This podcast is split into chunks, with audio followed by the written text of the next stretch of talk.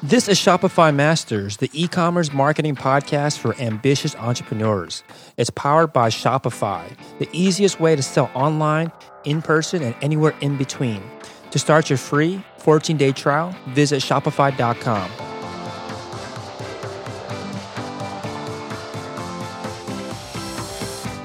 Hey, entrepreneurs, my name is Felix, and I'm the host of the Shopify Masters podcast. Each week, we put out podcast interviews with successful e commerce entrepreneurs or experts to give you inspiration, motivation, and actionable tips to increase your traffic and sales so your store can generate the sales you need to live the life you want. On the last episode, you heard about how KnoxLabs.com validated a business using just a splash page and how he's made $2.9 million in 2015. On today's podcast, we learn from an entrepreneur that took a very pragmatic approach to choosing his niche and how you can be successful even if you're not passionate about the product itself, as long as you have a passion for business. In this episode, you'll learn how to prepare when you're thinking about making the jump from the 9 to 5 job to working on your business full time, why it's critical and what does it mean to add meaningful value when you're drop shipping, and how to create content when you don't know anything about the industry yet. Today, I'm joined by Andrew Youderian, founder of RightChannelRadios.com, eCommerceFuel.com, and the eCommerce Fuel podcast. Right Channel Radios is the number one source for truck and 4x4 CB radio equipment, and eCommerce Fuel is an e-commerce blog and private community for six and seven figure store owners. Right Channel Radios was started in 2008 and based out of Bozeman, Montana. Welcome, Andrew. Hey, thanks, Felix. Appreciate you inviting me on.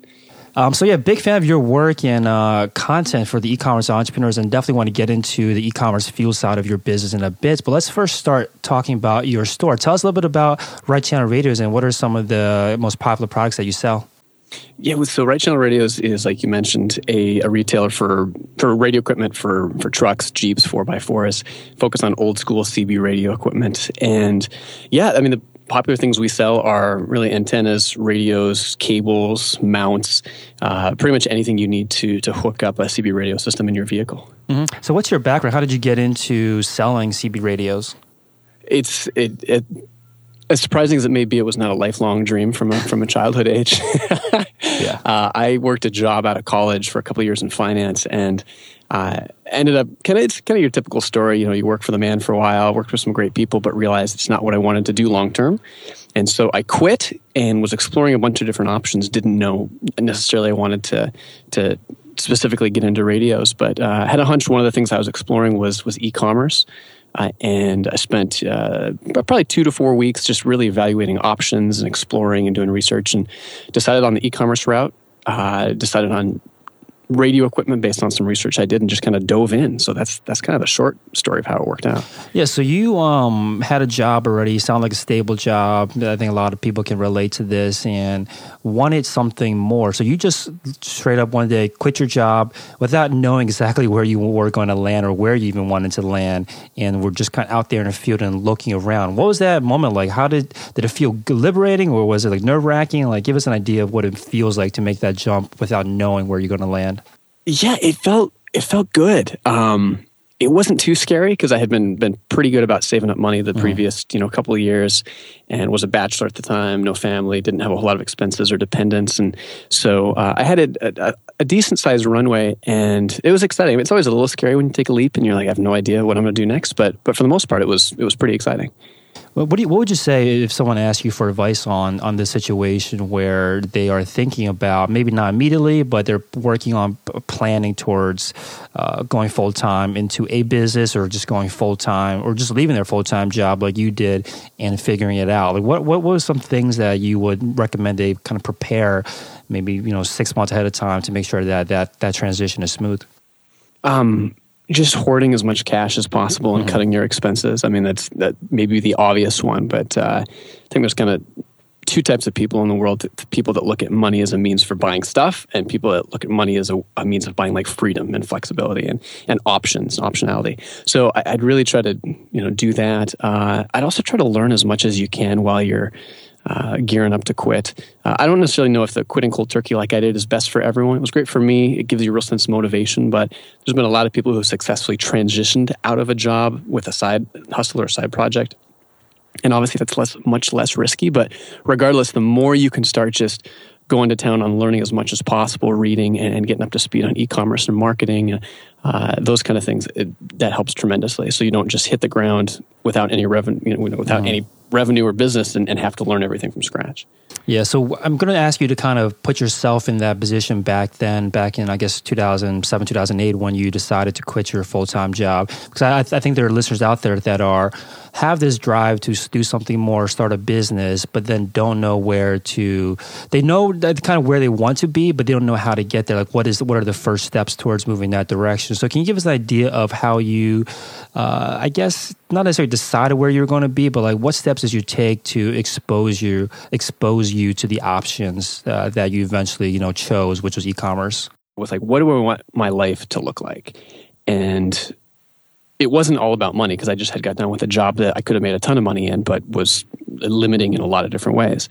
So I sat down and I said, you know, I want I want to call my own shots. Uh, I want something that doesn't require a crazy amount of startup startup capital, something that's location independent, um, that has X amount of potential.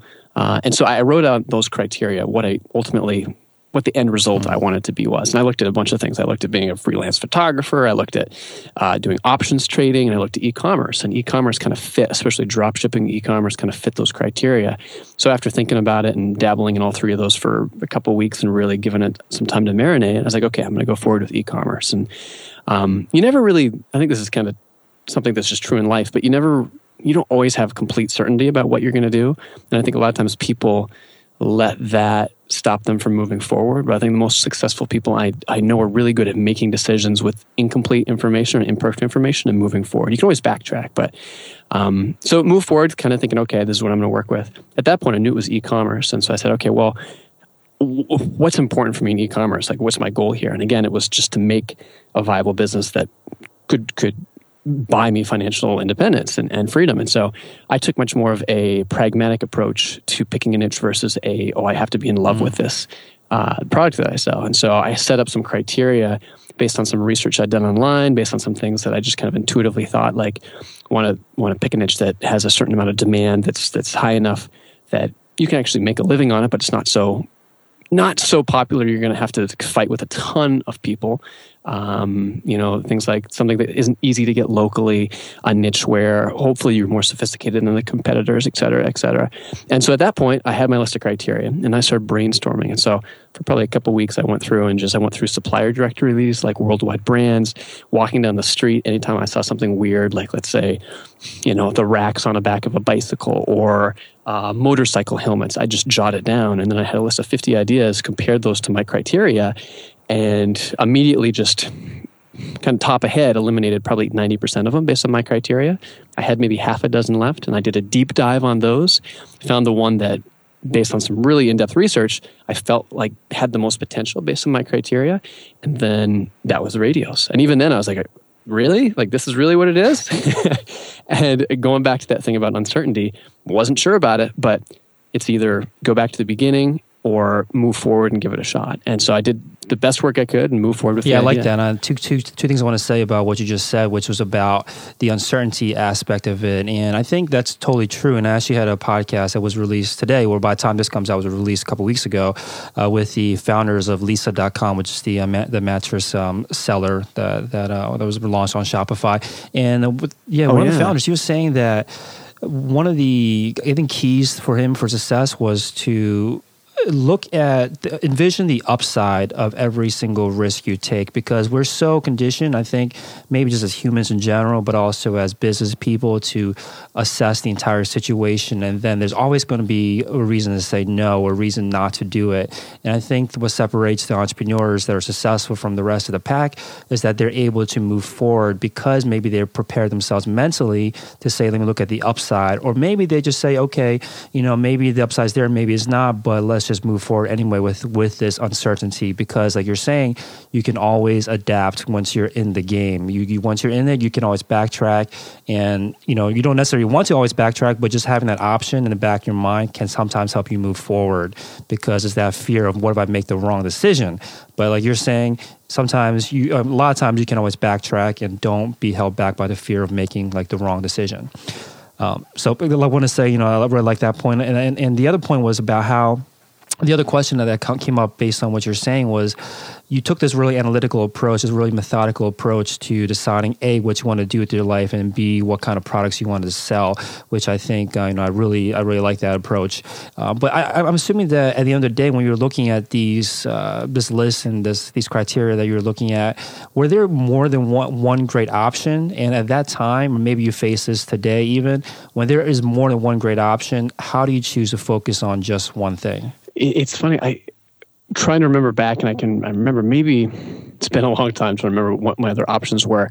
I don't necessarily remember there being uh, so many options it was hard mm-hmm. to pick. I remember there being so many different question marks and uncertainties and variables that I was like, are any of these going to work? Mm. so um, maybe that's just me being a worst case scenario and kind of seeing the holes and everything. But uh, yeah, so for me, I think the the one with CB radios was was just this is the one that looks like it has the you know meets the most criteria and again not it looks like a home run, but it looks like it might be feasible. So that wasn't really a problem for me so much. Mm-hmm. So is this an exercise that you think still works today if someone wants to approach uh, the, this decision of choosing which product to sell, which business to get into by following what you did? And maybe you can kind of explain like at least maybe a few of the core uh, criteria that you, you looked at when you made a decision. Yeah, so, so there's a, a, bunch of different ways we could kind of uh, take that, Felix. I think in terms of having a list of criteria for getting into the market today, I think that's important. Um, I think that list of criteria has actually changed. Mm-hmm. Um, so, like, I started out and still own the business, and we still drop ship. But I think drop shipping is getting a lot more competitive. It's getting more difficult. I think Amazon's making it a lot, a lot more difficult. Uh, where you know, let's say seven, eight years ago when I got started, distribution was a big issue. It's what primarily I was solving. Um, that's less of an issue today with Amazon. So you can pick a drop shipping niche, and there's a bunch of criteria. If you want, we can get into those.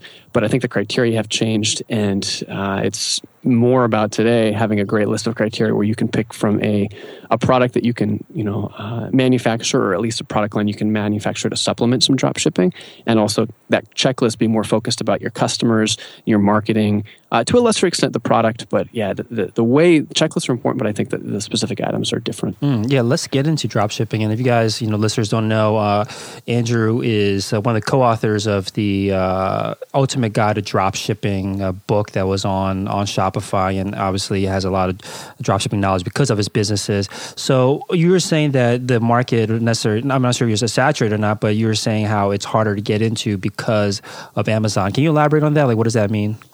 Yeah, sure. So, and let me preface this by saying again, I love drop shipping. I still own a drop shipping business that that uh, you know um, is, is a meaningful business, does well, and so it's definitely possible. It's definitely uh, very viable, and there's some great advantages to having drop shipping. You don't no capital up front. You can work from anywhere, um, but uh, it's it's getting more competitive. And I think to find a great drop shipping niche takes a lot more work than to find just a regular niche if you're manufacturing your own product. So.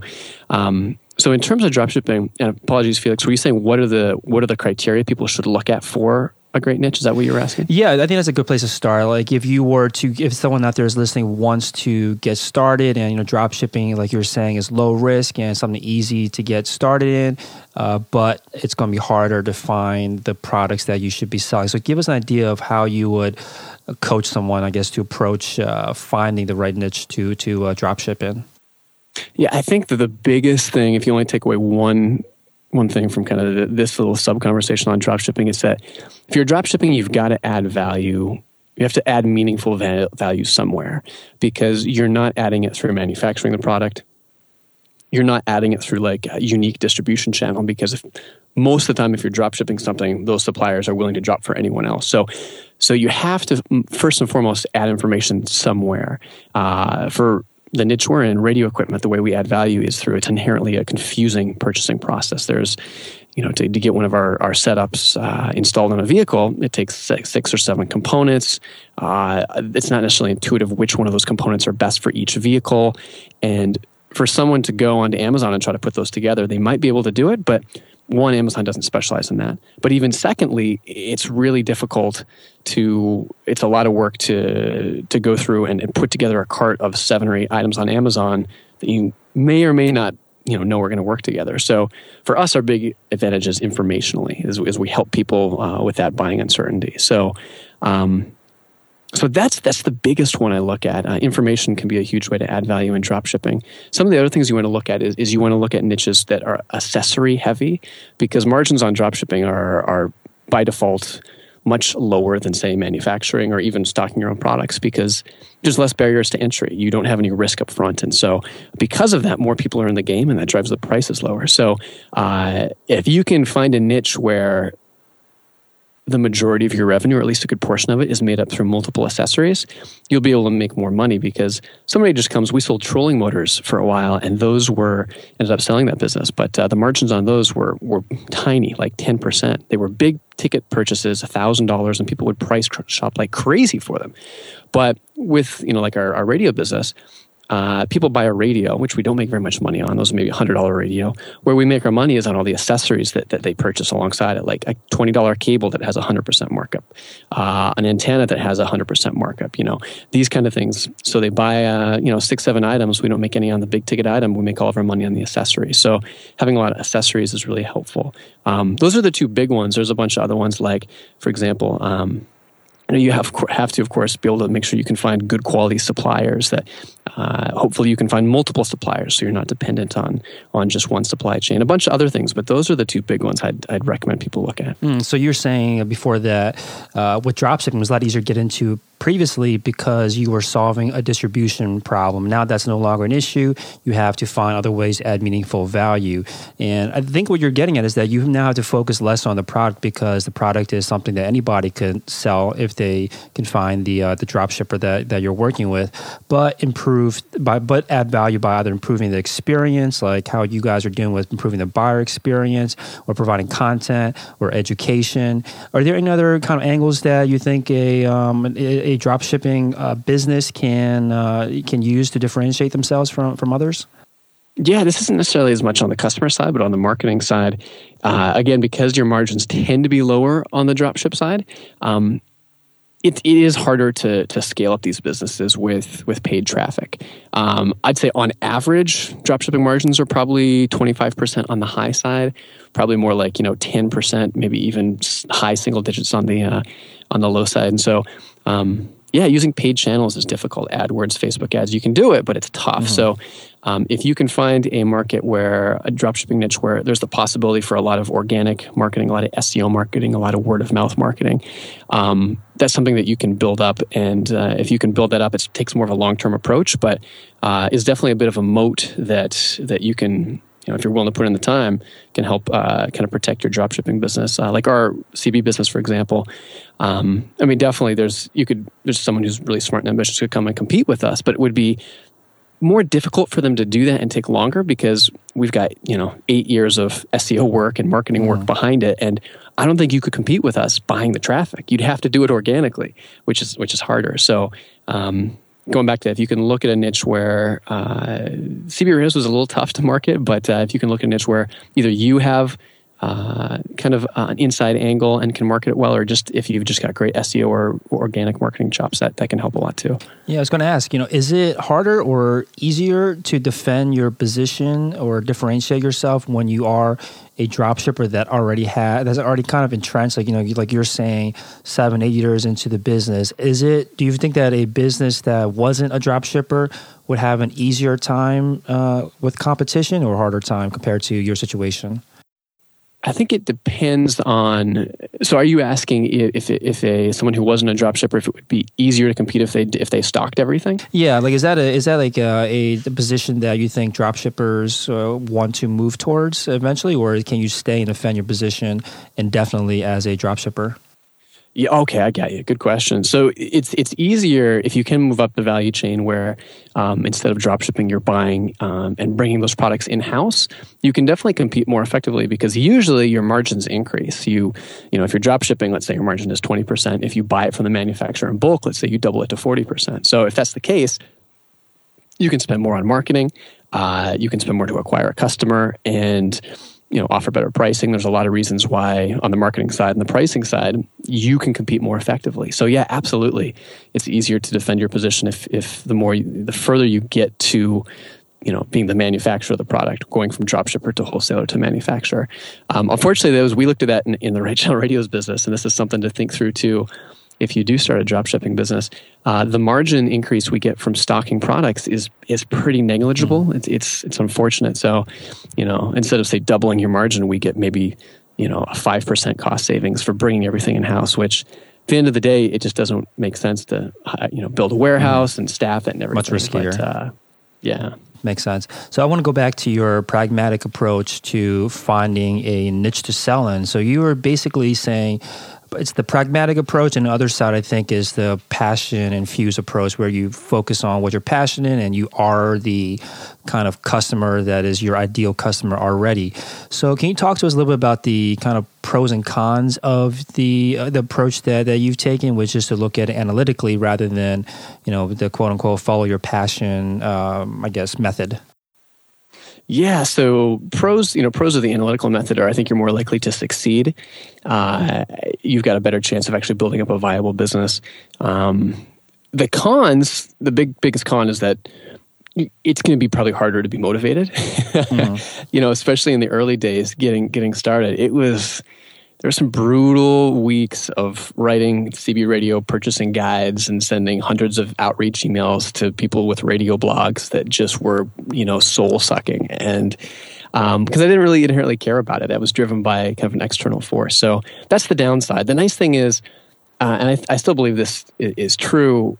I think for a lot of entrepreneurs, especially kind of just entrepreneurs at heart, they don't care as much about are they it's not as crucial that they love what they're selling mm-hmm. as much as they're you know they love the process of, mm. of you know, planning and executing and thinking through the problems and solving those problems and growing. Uh, you know, they could be selling hula hoops or CB radios or, you know, stocking caps and, and it's all fun and games. So the other side, the passion side is, is pretty much just the flip side of that. I mean, uh, on the upside, you're more, you're probably more motivated, especially early on to, to stick with something, uh, to be able to, maybe you've got an informational advantage. Uh, you don't have to learn as much about it because you've, you know, it's something you've been interested in. On the downside, again, it's a, a lot of times I think with our passions, we, like anything that um, where emotion is involved, we can't necessarily see super clearly. You know, you might be really excited about something and think that you know it's going to make a great business, but it doesn't, uh, and but you can't see that because you personally are so wrapped up in it. Um, so that, that's I think that's the downside there. The holy grail of all of this, right? Of course, is something that you're passionate mm-hmm. about, and that uh, is kind of the Venn diagram yeah. where those two intersect. But I think that's not impossible, but it is a tricky, tricky thing to to find. If you can find it, oh man, I mean, congratulations, but it's uh, it's not always possible. Yeah, I agree with that. So you you know one of the cons that you listed was just uh, your experience of having to write all this content for something that you weren't passionate about, or maybe you didn't know much about. So it requires a big learning curve involved. I think there's going to be other, other listeners out there, other entrepreneurs that are in a similar situation where they have started a business and they are not the ideal customer, and they're you know taking this pragmatic approach that you're talking about. So how do you create content when you don't know anything about the industry or you're not you know passionate about the industry at that moment? Yeah, great question. So for for the radios, um, I did it in a number of ways. One, I called up the suppliers and annoyed the heck out of their salesmen. You know, once we got the account set up, I called them up and I chatted with them for oh, you know, they probably regretted regretted bringing me on as a client early on because I wasn't doing hardly any revenue yeah. and I was taking up a bunch of their time with questions. So grilling reps at your suppliers, and that's something where if you're evaluating a niche, getting a sense of how well your supplier reps know the product line is is is, is something that I put into like a uh, kind of a little uh, criteria sheet to think through. Um, so that's one. Um, talking with customers, just talking with customers, you learn a ton about stuff, and you got to be nimble and on your feet because a lot of times they ask you questions that you don't can't answer. But uh, you know, that's how you learn about your customer and the product. And uh, sometimes you got to say, hey, you know what? I'm new here. I'm not sure about that. Let me find out and get back to you. And then you get a, you know, you hang up on the phone and you do some internet research. You call the supplier again if they're still accepting your calls and and uh, get an answer and get back to them. And you slowly learn that way. Um, just ordering the product. I ordered, you know, first thing I did when I started the business was ordered a radio and installed it on my own vehicle. I learned a lot that way. And online, I mean, it doesn't go for absolutely everything, but if you've got the discipline to do it, you can learn just about anything on the internet today. I mean, so just putting in the time to really dive, do a deep dive on something that may not be as riveting as uh, you know the most recent blockbuster, but you can you can learn a lot if you've committed to just reading a lot of articles online. Yeah, and the other I think important thing here is that when we approach when, when as entrepreneurs we or marketers or content creators approach a project either for their own store or for your blog and you have to write about a topic you don't know much about, we sometimes think like, man, I got to become like a super super expert so that no one thinks that I'm don't know what I'm talking about. But surprisingly, you don't really have to. I'm not saying that you shouldn't educate yourself as much as possible, but you don't have to feel like you have to be spend you know three or four years or whatever researching before you start putting out content. You just have to provide value, right? It doesn't have to position yourself as the extreme expert in some particular topic as long as you're providing value and i think as long as providing value consistently i think it goes much further than someone that provides great value every once in a while so i think that's a i think an important point to make yeah i mean if you spend if you spend two weeks researching something thoroughly you're going to know more about it than 99% of the population. Even, you know, and, and more know about it probably than 95% of the people who are in the market for what you're buying. So. Yep, totally. And then while you are teaching it back out or, you know, writing about it, then that just solidifies that knowledge even more within inside yourself. So you're not actually, you know, wasting time creating content. You're actually learning more about, about your market. So it's definitely a worthy exercise to go through if you are want to create content for an industry, industry that you don't know much about yet. So I want to talk a little bit about your your marketing. So you were saying before that, especially with drop shipping, PPC is hard. It doesn't seem like you guys spend too much time on social media. Has your has your business always been driven by organic, like just traffic from from Google and, and SEO? Primarily, yeah. I think we probably get two thirds of our our traffic through SEO, and then the remainder comes through kind of word of mouth advertising and website referrals. Uh, so yeah, it's it's very heavily driven, which I mean definitely has its uh, its pros and cons, which we can get into. But yeah, we're very heavy uh, on the organic traffic side. Yeah. So one thing I really like about the uh, rightchannelradios.com website is that you have a whole section de- dedicated to guides. It's called the Learning Center. Is that where you put the most of your content? Is that where you guys create a lot of kind of SEO driven content, or are there other parts of the website that that really demonstrates your kind of content heavy, SEO heavy approach? Yeah, that's the that's the big one. So that's kind of where our technical resource library where yeah, we really wanted to try to create a hub and a resource online that would be, you know, one of, if not the definitive place to learn about how to install and select and troubleshoot uh, radios for your vehicles. And so we did that there. Um, but we also did a lot of, uh, you know, I'd say that definitely helps, especially I think the last, you know, two, three years with Google looking and, and looking for quality content and, and weighing on site stuff. But we also did a lot of outreach and a lot of, uh, uh, you know, third party outreach early on in terms of uh, donating products for reviews, in terms of guest posting, in terms of um, you know uh, offering buyers guides for websites, in terms of uh, you know hosting and being a sponsor for different clubs, things like that. That kind of old school link building tactics, and we tried to do them in, in, as in as white hat a way as possible. We weren't out there just buying a bunch of links. Uh, fortunately, you know, knock on wood, could of course change. We haven't been hit with any major penalties on this site over the course of eight years, but um, but yeah, we did a lot on the the, the SEO side. Offsite as well. Mm. Is that a strategy that you think still works today, especially guest posting and donating products for reviews? I think it can if you do it really carefully. I think you know people say guest posting doesn't work and mm-hmm. and uh, link building doesn't work. I, I disagree to some extent. I think it can still work, but again, you got to be really careful about how you do it. Uh, and I think before it was more of a numbers game and today it's more of a, a, a, authority and a quality game so you know going out and getting you know 10 links for some from some fantastic sites today is is is really the way to go versus trying to get uh, you know links from 200 different sites that are lower quality you know five six seven years ago. So i think it can still work. Uh, i wouldn't base an entire seo marketing plan around product giveaways and, and guest posting but i think supplemented uh, and done smartly um, yeah, I think it can help still. Mm, cool. So you, I want to talk about your other business. So you, 2008 was when you started Right Channel Radios, and you started another business shortly after that. Can you tell us a little bit about that one and and we'll, we'll start there? So yeah, so the idea behind that was after starting uh, Right Channel Radios, just wanted to start a second business to I think you know just kind of the, the, classic entrepreneurial curse of wanting to do more things uh, than just the one thing you're focused on. So, uh, took the same kind of pragmatic approach really focused on uh, just trying to pick something that we thought would, would be a viable niche and uh, pick trolling motors, move forward with it. And I think we launched that in 2000, 2010 is when we, we started that business. And were you able to use any of the the marketing, maybe email lists or whatever you built up uh, with uh, Right Channel Radios to help launch Trolling Motors? No, and that probably was a mistake. Uh, it probably would have been a better idea to leverage what we had built, but it was completely from scratch. Now, there wasn't a lot of overlap in terms of customers or connections or anything. Mm. So one of the, I guess, first ways I found out about about you and, and your business and e-commerce fuel was through your probably one of your most popular blog posts, which was your open book sale of your six hundred thousand dollars store, talking about trollingmotors.net. Uh, so what? Uh, maybe we'll start with like why? What was the I guess the pre, the uh, the reason why you wanted to sell the business?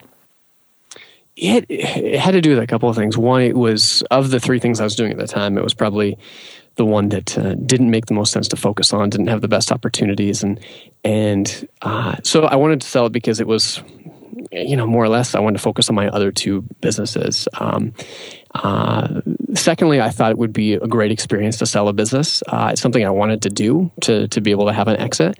Uh, and third, I thought it would make for some pretty, some potentially interesting content on e-commerce fuel on the blog. So for all those reasons, uh, decided to decided to sell it. Mm-hmm. So what was the the process like? What did you did you work? Did you sell it privately? Did you go through some agency to work it out? Or tell us a little about what it's like to sell a, a store. Yeah, so I did it in a very unorthodox manner. Most people will, uh, most people will sell it on their own uh, or use a business broker uh, to, to sell their business. And uh, I did it with a, a reverse auction. So, um, what I did is I pretty much opened up all of the, I threw out a blog post that said, hey, here's the business, here are the financials, talked about everything. Uh, I'm selling the business and it is priced. Here's the price. Uh, and I will, you know, it's reverse auction. So most auctions, you know, you have bidders who they raise the price, right? Like someone bids ten thousand dollars, the next person bids, you know, eleven thousand dollars, and the highest bidder gets it.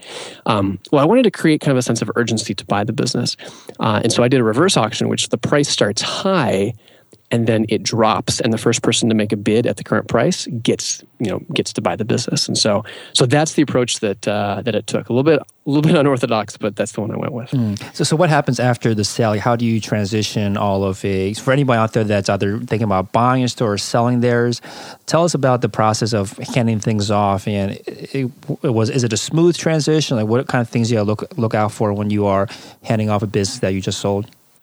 Yeah. So it's um there's a lot of moving parts. Um, so I think one thing to to be careful of is, especially if you're running multiple businesses, it's it's very easy to have a lot of overlap. So, for example, like our ticketing system at the time was was serving both of our e-commerce stores. Our hosting was serving both mm e-commerce stores, and so when I sold it and had to get ready to transition it, I had to create a brand new hosting account and transfer my site there. I had to break off and start a new Zendesk account and uh, you know set everything up again for the new store. All these different things that you don't really think about and it, you can i mean definitely save money if you're doing it on your own but when it comes time to transferring businesses it's an absolute nightmare to try to do that. So so that would be one thing i'd be careful of if you're you know thinking about if you ever think you might divest a property, uh, try to keep it if you can, you know, in its own little island. That's really helpful. Um, but yeah, I mean, the process.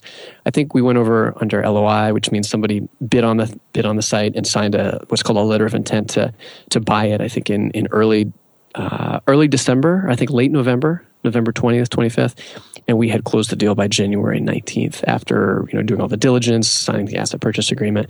So it takes about you know a couple month process um, to get it done. And is it pretty much like wipe your hands clean, or like, or is there a kind of? Uh, and I'm not sure how how similar your situation is to other other sales, but were you were you required to be a part of the business for a certain amount of time with the transition, or like you're saying in January you finished the sale and then that was it? You're they're off on their own, and you're you know off on your own.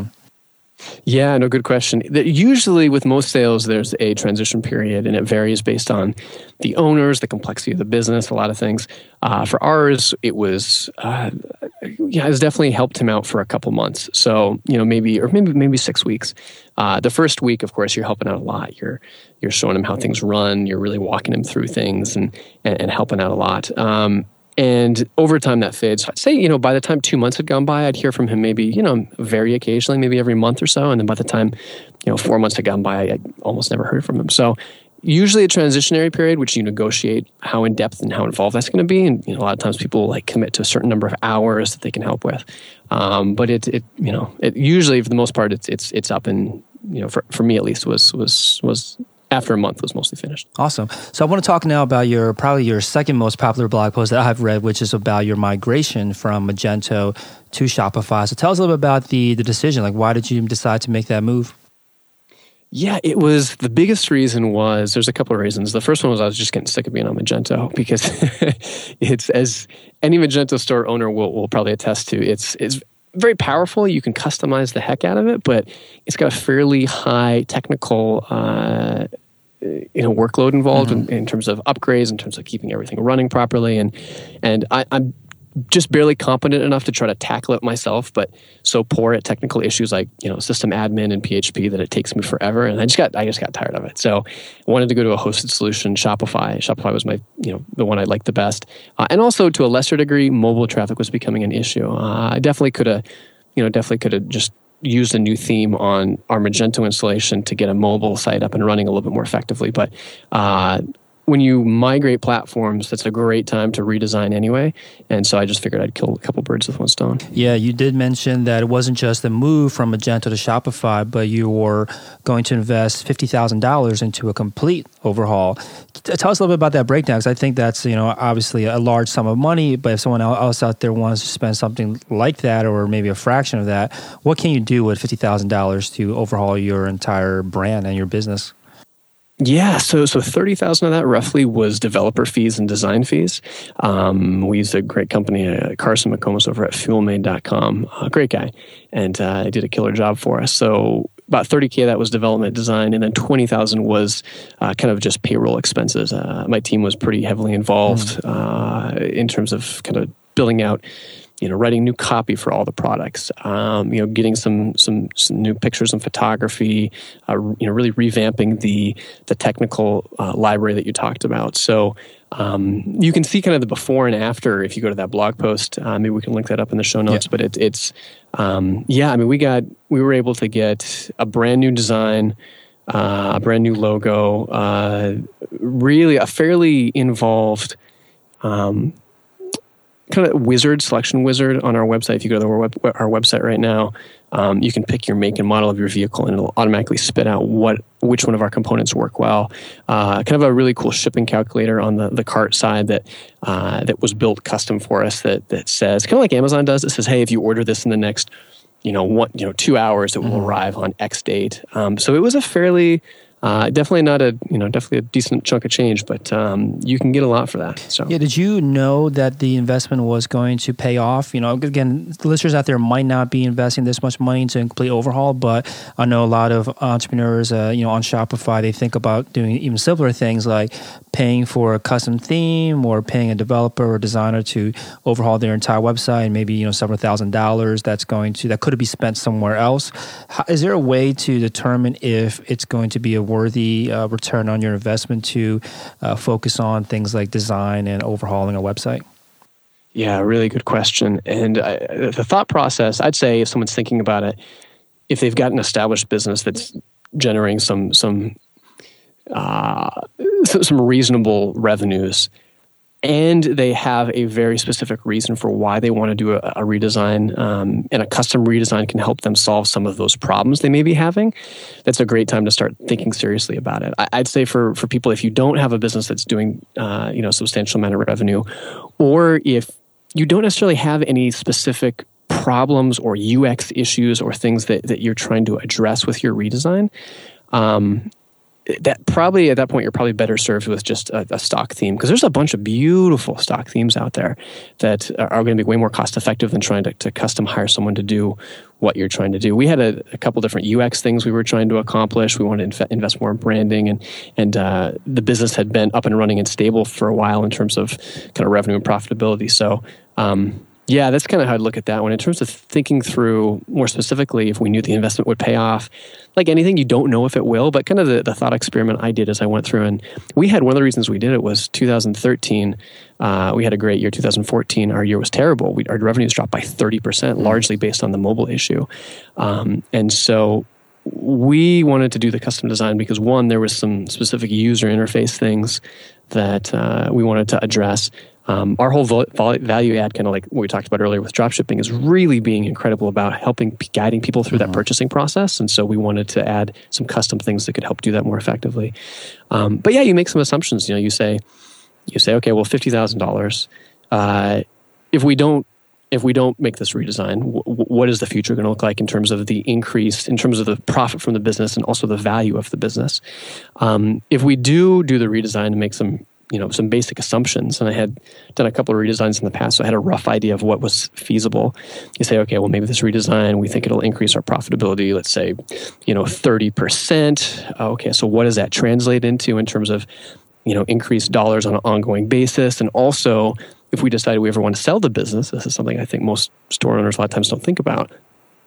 How much of a difference would that make in the sale price? Mm. So you can say, well, you know, if we do increase the profitability of the business by, you know, by thirty percent, um, obviously you can get, you know, thirty percent more for the business, but your multiple you will get will probably also be larger because you know you're, stopping a, a, sinking ship so to speak and uh, so yeah you definitely run the numbers but there's no there's no hard, you know, n- no surefire way to, to understand if it's gonna to know if it's gonna work apart mm-hmm. from just going through with it. Yeah, well, one thing you said was about how you want to only consider doing this if you are trying to solve a specific like user experience problem, and I think this is I think it's important to talk about this a little bit because how do you know if you're if you if they're actual problems versus you kind of making up problems and then deciding to try and go and fix them. Because I think this also happens a lot where uh, entrepreneurs are held back because they think, okay, I can't launch yet because this problem exists, but in reality, it might not be an actual problem at all, at least not a problem preventing sales. So, can you talk about that? Like, how do you decide whether something is an actual problem versus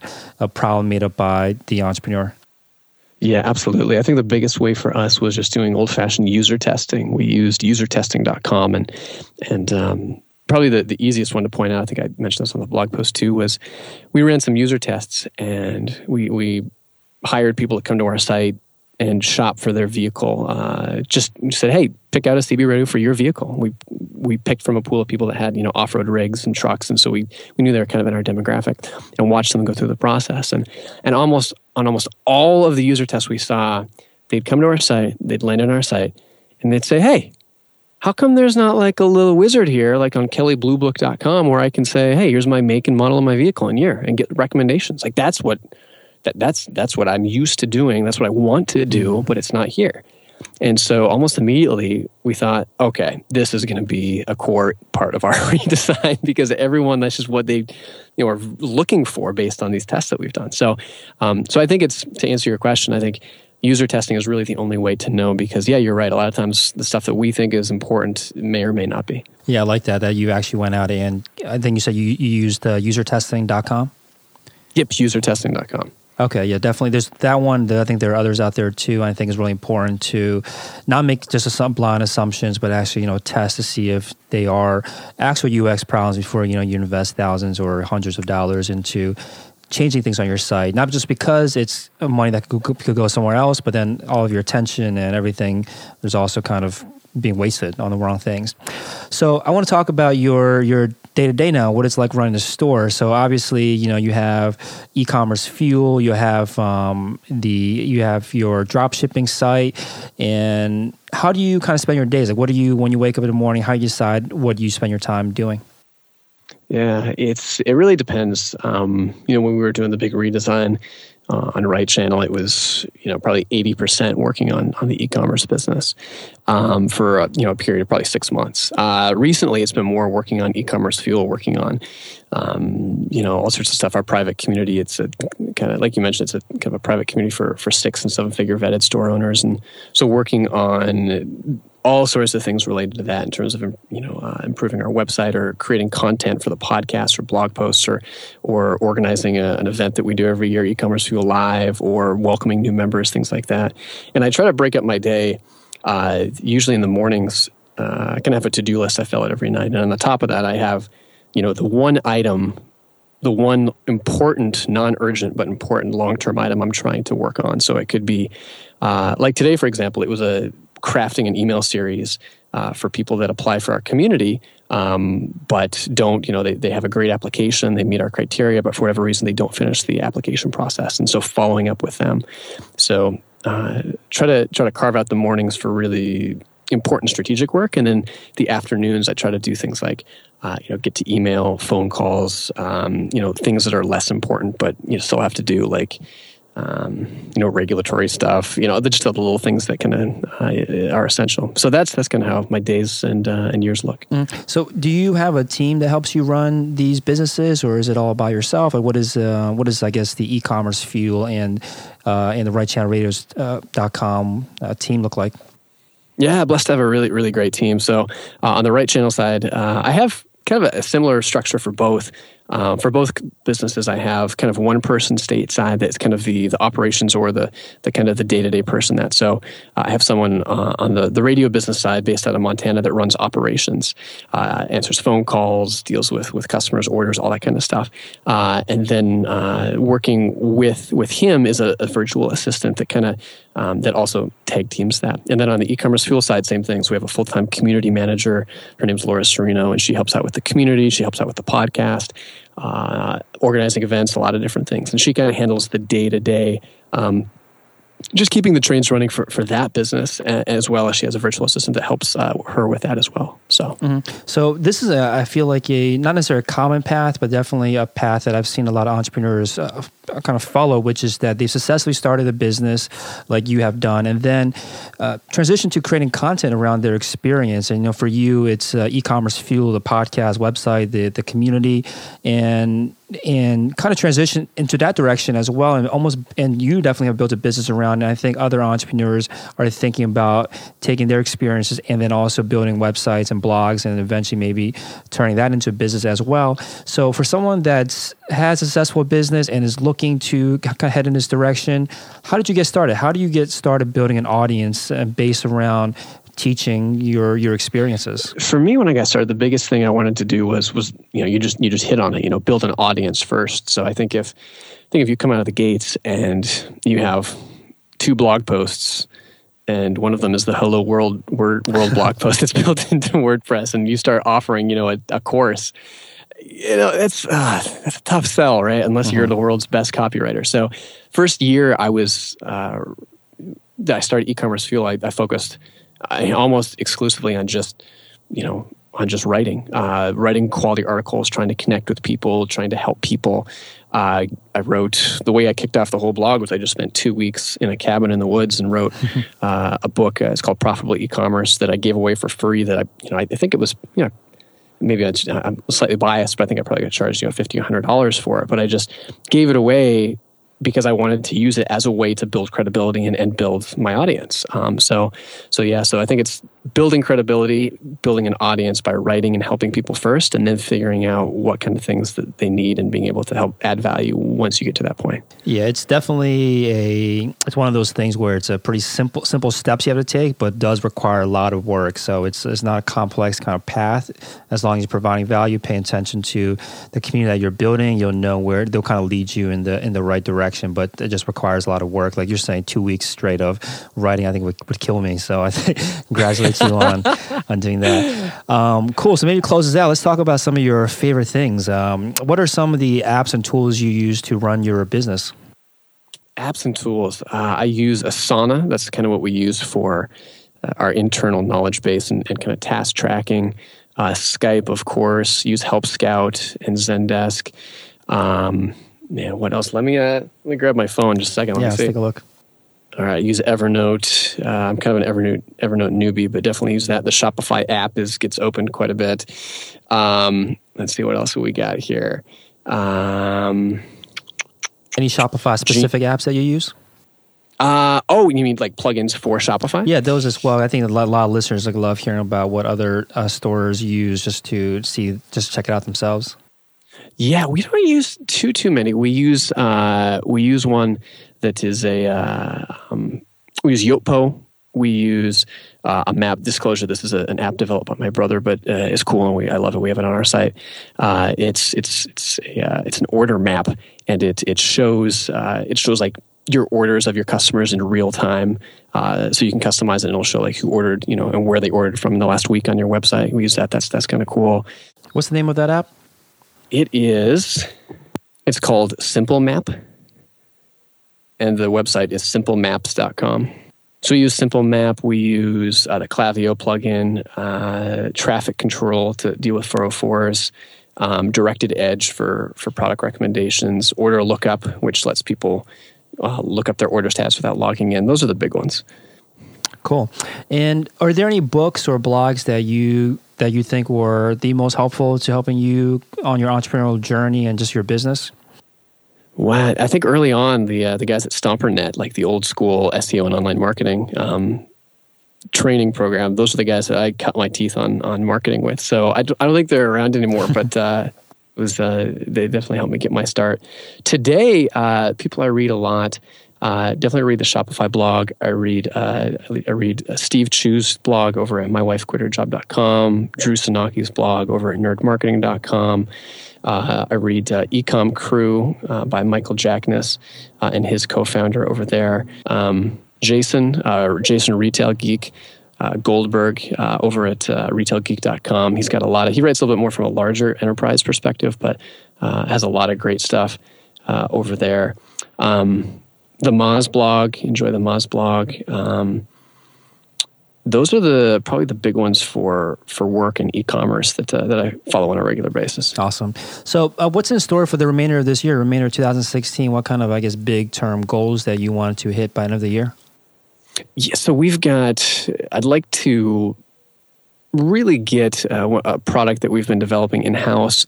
Uh, it's on the market right now, and we're just in the very, very early phases of, of trying to build up, uh, build up really market it more or less. So I'd like to get that. It's our first proprietary product. It's a it's a, vehicle organizer that we built, and um, so want to get that to the point where it's generating some meaningful revenue, and really more or less, uh, more than anything, learn how to the ins and outs of manufacturing a product, importing it, selling it, uh, kind of moving beyond drop shipping. So that's a big goal. Uh, we've got e-commerce fuel live um, coming up in Savannah for all of our private forum members, uh, all of our community members, and um, that should be fun. It'll be our third annual event. Looking forward to doing that.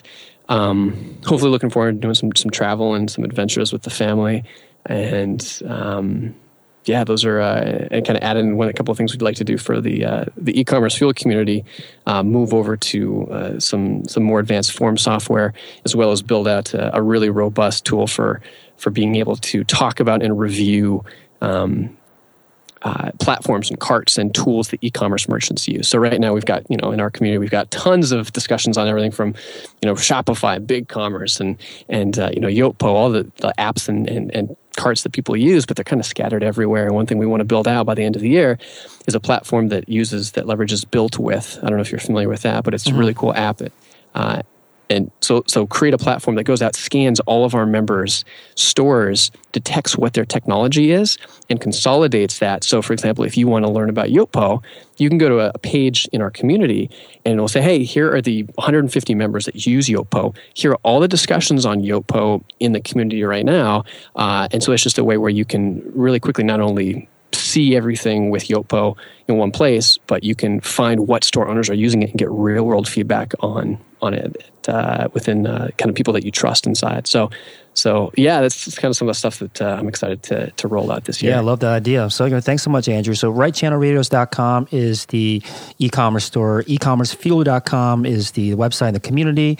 And e-commerce fuel podcast, search down iTunes for Andrew's podcast. Anything else there or anywhere else that you recommend the listeners go and check out? They want to follow with up or follow along with uh, what you're doing? Uh, just you know on Twitter at Youderian Y O U D E R I A N or at e-commerce fuel. Um, between that and the blog uh, and the podcast, uh, do a podcast like you mentioned as well.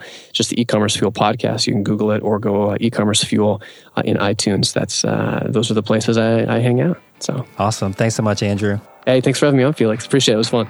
Thanks for listening to Shopify Masters, the e-commerce marketing podcast for ambitious entrepreneurs. To start your store today, visit Shopify.com for a free 14 day trial.